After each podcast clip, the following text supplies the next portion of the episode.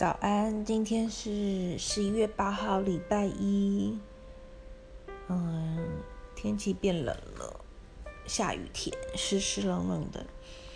今天终于要进行一个新的计划，这个计划只有只有七七天而已。然后主题是战胜焦虑，因为觉得不管是你还是我，我们有时候都会很焦虑。所以我想听看圣经怎么说，怎么这样战胜焦虑。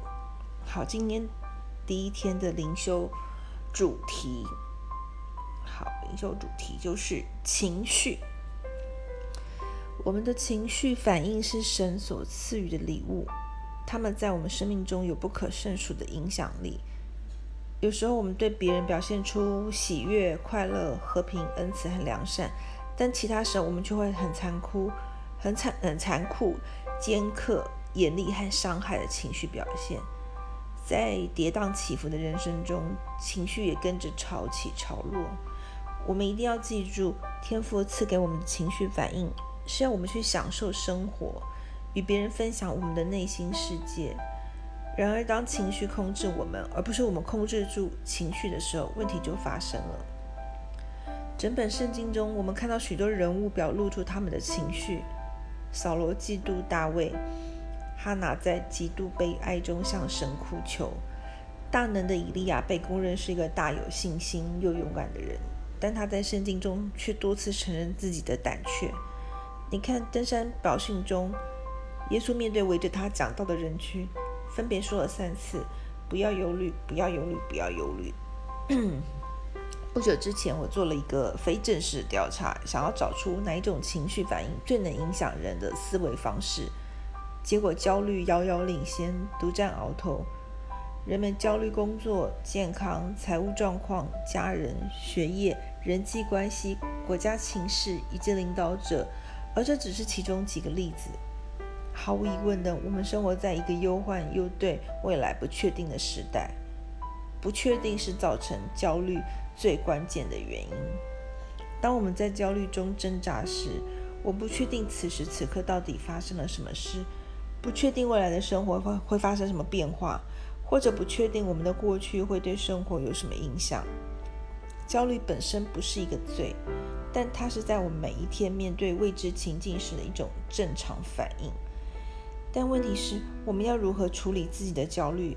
以及我们允许它在我们里面存在多久？关键是我们要能够控制这种有杀伤力的情绪，才能过生要我们过的生活。接下来几天，我会教你如何掌控焦虑，进而享受一个得胜又充满信心的生命。嗯，今天要读的章节还蛮多的。第一个章节是《撒摩尔记上》十八章第六节到第九节。大卫打死那那非利士人，同众人回来的时候，妇女们从以色列各城里出来，欢欢喜喜，打鼓击磬，歌唱跳舞，迎接扫罗王。众妇女唱歌舞蹈，说：“扫罗杀死千千，大卫杀死万万。”扫罗甚发怒，不喜悦这话，就说：“将万万归大卫，千千归我，只剩下王位没有给他了。”从这日起。扫罗就怒视大卫。撒母耳记上第一节，第一章第十节，哈拿心里愁苦，就痛痛哭泣，祈祷耶和华。当我们心里愁苦的时候，哭泣的时候，他还是记得要祈，还是要记得祈祷耶和华。列王记上第十九章二到四节。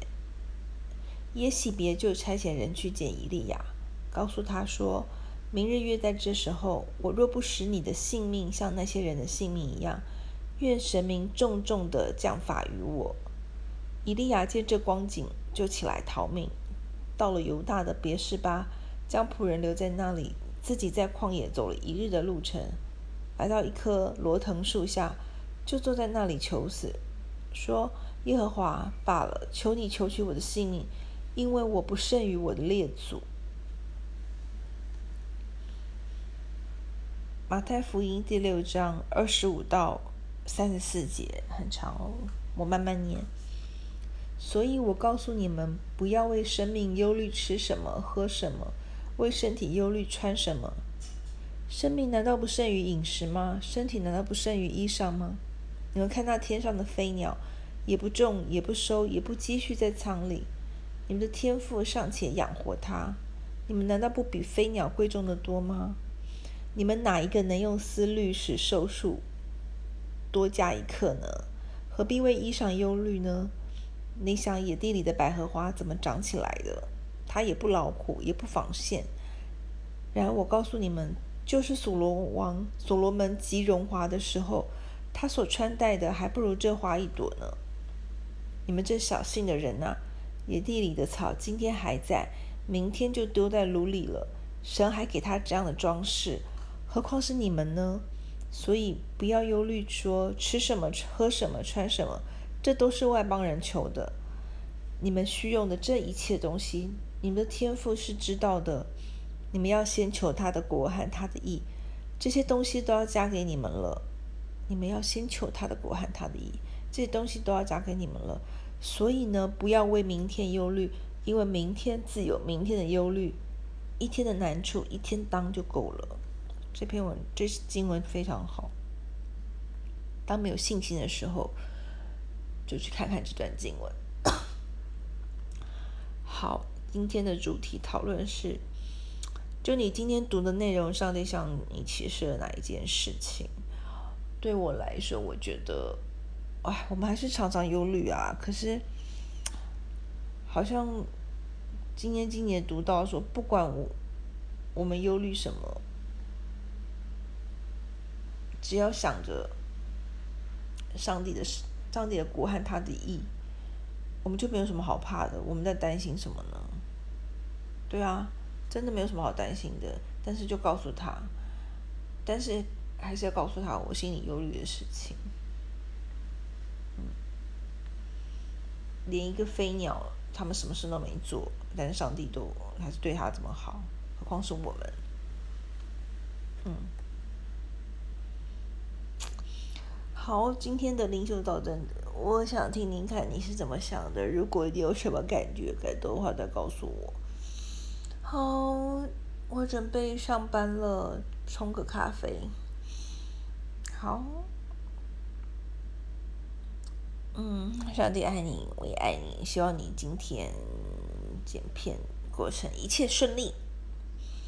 拜拜。